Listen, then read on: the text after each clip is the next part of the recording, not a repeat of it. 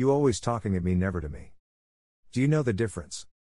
Talking to me like I'm an idiot that could never understand your logic. Giving a bunch of unsolicited advice on my personal life. Constantly saying how much more knowledge and experience you have than me. Never attempting to see my point of view.